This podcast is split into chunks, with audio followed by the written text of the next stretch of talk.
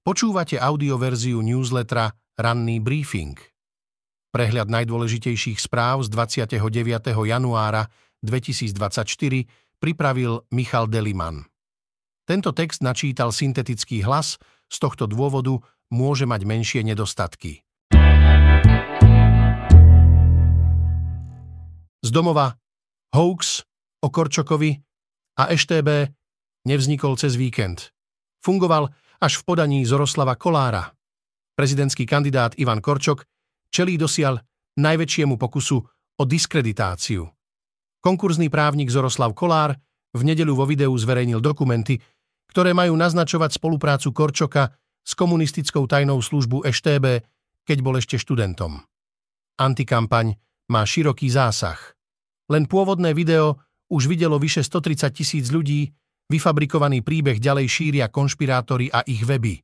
Ústav pamäti národa dokumenty analyzoval a označil ich za podvrh. Zverejnené dokumenty obsahujú nesprávny formát mien, nesprávne hodnosti a podpisy skutočných dôstojníkov EŠTB, ako aj mená fiktívnych príslušníkov EŠTB, menuje ústav. Dokument zároveň opisuje udalosti, ktoré sa stali až po údajnom dátume jeho vzniku. Sme zistilo, že príbeh sa sociálnymi sieťami začal šíriť už skôr. Doteraz však nezískal dostatočnú pozornosť. Korčok vylúčil, že by s EŠTB spolupracoval. Je to potvrdené tým, že som mal previerky na prísne tajné vrátane previerky NATO, pričo aj len náznaku spolupráce s komunistickou službou by som ich nedostal. Bývalé preferencie sú k ničomu. Postrehy, že na rozdiel od Pelegriniho Korčok nemá kde a od koho získavať hlasy pre druhé kolo, sú mimo asi ako všetky doterajšie analýzy. Totiž prezidentská kampaň má všetky predpoklady eskalovať do najšpinavšej podoby, ešte špinavšej než pred parlamentkami, píše Peter Schutz. Hoaxy budú pribúdať. Hoaxov či alternatívnych faktov je v kampani požehnane. Kandidáti Danko, Harabin, Kotleba sú pritom garanciou, že ich bude ešte viac. V žánri bludov a fikcií je však najvyšším bezpečnostným rizikom nekandidát Fico, píše Peter Schutz. Kočner na jeseň prelomil mlčanie o úplatkoch v justícii. Dnes je známe, čo vypovedal. Keď médiá v septembri informovali, že odsúdeného podnikateľa Mariana Kočnera eskortovali na policajný výsluch, začali sa špekulácie, či má záujem o spoluprácu s vyšetrovateľmi. Prvý raz po troch rokoch sa rozhodol prehovoriť ku kauze Búrka. Viacerí sudcovia čelia obvineniu z korupcie na základe rozsiahlej výpovede bývalého podpredsedu okresného súdu Bratislava jeden Vladimíra Sklenku. Dnes je známe, že Kočner svojou výpovedou z 13. septembra 2023 pomohol advokátke Eve Timár Mijavcovej, ktorá je jeho dlhoročná kamarátka. Aj na základe Kočnerovho svedectva prokurátor úradu špeciálnej prokuratúry Ján Hrivnák zastavil jej trestné stíhanie pre nedostatok dôkazov. Podstatné časti Kočnerovej výpovede sú zachytené v uznesení o zastavení stíhania z decembra minulého roka. V krátkosti ďalšie správy z domova šiestich mestských policajtov z Bratislavy zadržali príslušníci NAKA v rámci akcie s krycím názvom Meskáč. Zasahovali priamo na stanici mestskej polície Nové mesto. Prípad sa týka oddelenia, na ktorom sa riešili pokuty za nesprávne parkovanie a odťahovanie aut. Keď 15. decembra polícia v Bratislave zadržala taxikára spoločnosti Bolt, vyzeralo to ako ojedinelý incident. Šofér sa pokúsil znásilniť klientku priamo v aute a polícia obvinila vodiča z Uzbekistanu zo zločinu sexuálneho násilia. Bol tu tohto istého vodiča nahlásila pre sexuálne obťažovanie klientka len tri týždne pred pokusom o znásilnenie, jazdil tak naďalej. Voľby by v januári vyhrala strana Smer s podporou 24,5% voličov. Na druhom mieste by skončilo progresívne Slovensko so ziskom 20,6% hlasov na treťom hlas z 15,4% Vyplýva to z volebného modelu agentúry Ipsos pre denník N. Do parlamentu by sa nedostala SNS zo 4,3% hlasov. Zo sveta nie je Navalný ani Cichanovská, ale Rusov nadchol. Akú šancu má Nadeždin proti Putinovi? V celom Rusku i zahraničí sa občania stavajú do radov a podpisujú sa pod podporu prezidentskej kandidatúry Borisa Nadeždina, bývalého poslanca štátnej dumy a hlasného odporcu vojny na Ukrajine. Podporu Nadeždinovej kandidatúre vyjadrili aj mnohí ruskí opoziční politici. Aby sa Nadeždin mohol oficiálne zapojiť do boja, musí do konca januára zozbierať 100 tisíc podpisov. Na webovej stránke jeho kampane sa uvádza, že ich zozbieral už 197 tisíc, hoci pred týždňom ich mal len 13 tisíc. Na sociálnej sieti Telegram však napísal, že podpisy nie sú dokonalé a že jeho kampaň bude potrebovať 105 tisíc bezchybných podpisov, aby sa mohol zapojiť do volieb. Nadeždin potrebuje celkovo 100 tisíc podpisov, aby Ruská ústredná volebná komisia zaregistrovala jeho kandidatúru, ale najviac 2500 podpisov môže pochádzať z jedného regiónu. Ivan Ždanov, riaditeľ protikorupčnej nadácie Alexeja Navalného, sa 20. januára podelil o adresy niekoľkých nadeždinových volebných štábov na sociálnej sieti X. Nasledujúci deň zverejnil na YouTube video na podporu Nadeždinovej kampane, hoci dodal, že Kremel s najväčšou pravdepodobnosťou nedovolí Nadeždinovi zúčastniť sa na voľbách. V krátkosti z Ukrajiny.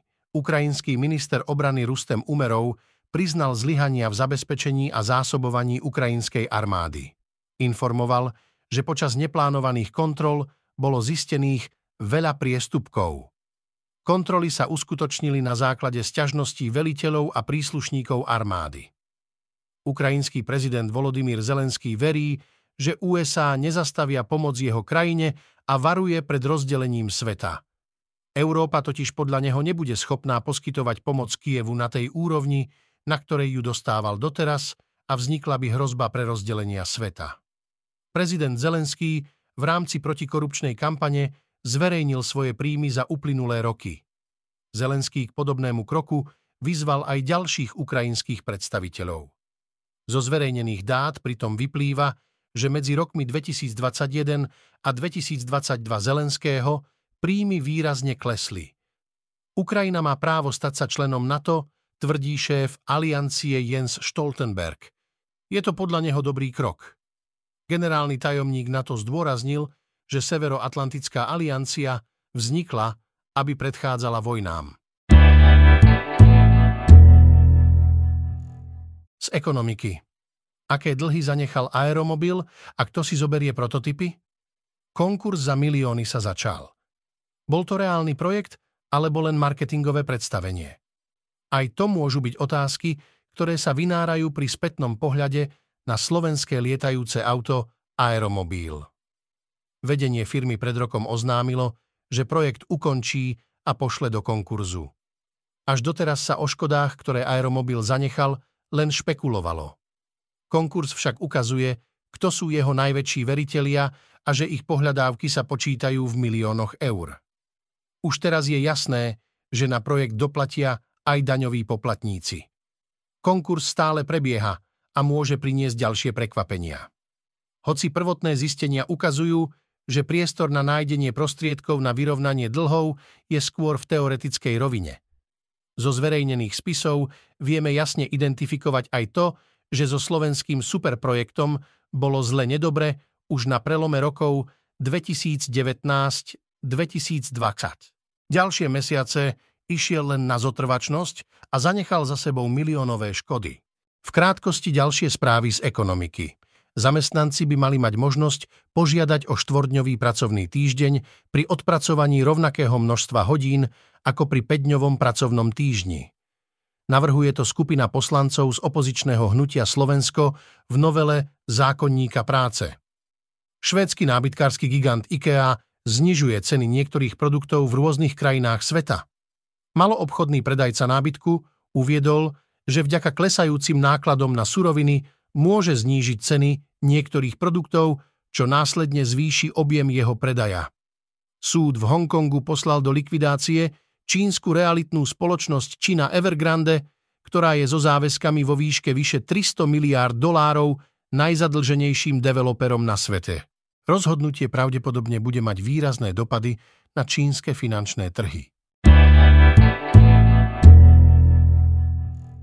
Zo športu Radivojevič sa stal historickým rekordérom. Vo Švédsku ešte taký junior nehral. Ak sa splnia predpovede skautov a rast jedného z najtalentovanejších slovenských obrancov bude pokračovať takýmto tempom, zrejme sa jedného dňa dočkáme v seniorskej reprezentácii Radivojeviča. Nepôjde však o branka, držiteľa striebornej a bronzovej medaily z majstrovstiev sveta, ale o jeho syna. Luka sa už slovenským fanúšikom vril do pamäti na nedávnych majstrovstvách sveta do 20 rokov a vo Švédsku sa z neho stáva ozajstná hviezda juniorskej súťaže. Minulý týždeň bol preňho pamätný, zbieral body ako na bežiacom páse a navyše utvoril historický rekord vo švédskej juniorskej lige. V 35 zápasoch prebiehajúcej sezóny zaznamenal 31 bodov. Vo švédskej najvyššej súťaži do 20 rokov pred ním nikdy nehral obranca kategórie U17, ktorý by dokázal takto produkovať. V celej súťaži je momentálne len jeden produktívnejší obranca, Noel Francén z Feriestadu. Zrejme bude vybratý v najbližšom drafte, kým Radivojevič si pre vekové obmedzenie ešte rok počká. O zdraví. O syndróme policistických vaječníkov kolujú mýty. Existuje účinný liek? Syndrom policistických vaječníkov je komplexné ochorenie. Počas reprodukčného veku trápi približne 8 až 13% žien, uvádza Svetová zdravotnícka organizácia. Názov je v tomto prípade trochu zavádzajúci, pretože ochorenie sa netýka len vaječníkov. Môže spôsobovať metabolické zmeny, ovplyvňovať srdcovo systém, spôsobovať problémy s krvným tlakom alebo mať vplyv na psychosociálne aspekty, vysvetľuje v rozhovore pre sme ginekologička Lenka Lapides z reprodukčnej kliniky Reprofit. Dodáva tiež, že ide o veľmi obšírne a komplexné ochorenie, o ktorom lekári v minulosti veľa nevedeli.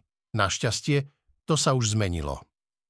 Vďaka tomu vieme ženy varovať, že ak majú tento problém, aké ďalšie komplikácie môžu nastať, hovorí Lapides. Vo vysvetľujúcom texte prinášame odpovede na najčastejšie kladené otázky o tomto ochorení krátkosti ďalšie správy o zdraví, nádcha, kýchanie, astma, nízky krvný tlak, ale aj žihľavka a exém patria k základným prejavom alergie. Niektorých ľudí trápia tieto príznaky aj po vypití alkoholu. Je možné, aby boli naň skutočne alergickí? Na túto otázku sa snažia odpovedať odborníci. Pečenie je jednou z jeho najdôležitejších súčiastok tela. V minulosti nemali ľudia až tak často problémy s týmto dôležitým orgánom. Hlavným ochorením pečene bola hepatitída A. Tieto časy sú však minulosťou. V súčasnosti je situácia o mnoho vážnejšia z iného dôvodu. Na ceste k zdravému srdcu a zníženiu rizika kardiovaskulárnych ochorení treba myslieť aj na to, čo, ako a koľko jeme. Predchádzajúce výskumy ukázali, že výhody v tomto smere môžu mať rôzne diety. Najnovšia štúdia ukázala, že pomôcť by mohla aj dieta, ktorá napodobňuje pôst. Dnes očakávame, je posledný deň na odovzdanie kandidátky na prezidenta, potrebné podpisy od občanov by mal odovzdať Ján Kubiš aj Marian Kotleba. Diskusia o zrušení úradu špeciálnej prokuratúry na Filozofickej fakulte Univerzity Komenského. Organizácia Transparency International zverejní index vnímania korupcie za rok 2023. Dnes v histórii 30. januára 1933 sa Adolf Hitler stal nemeckým kancelárom. Následne s pomocou svojej strany NSDAP presadil premenu demokracie na diktatúru. Tak sa začal v Nemecku nacistický režim. Počúvali ste audioverziu ranného briefingu denníka SME.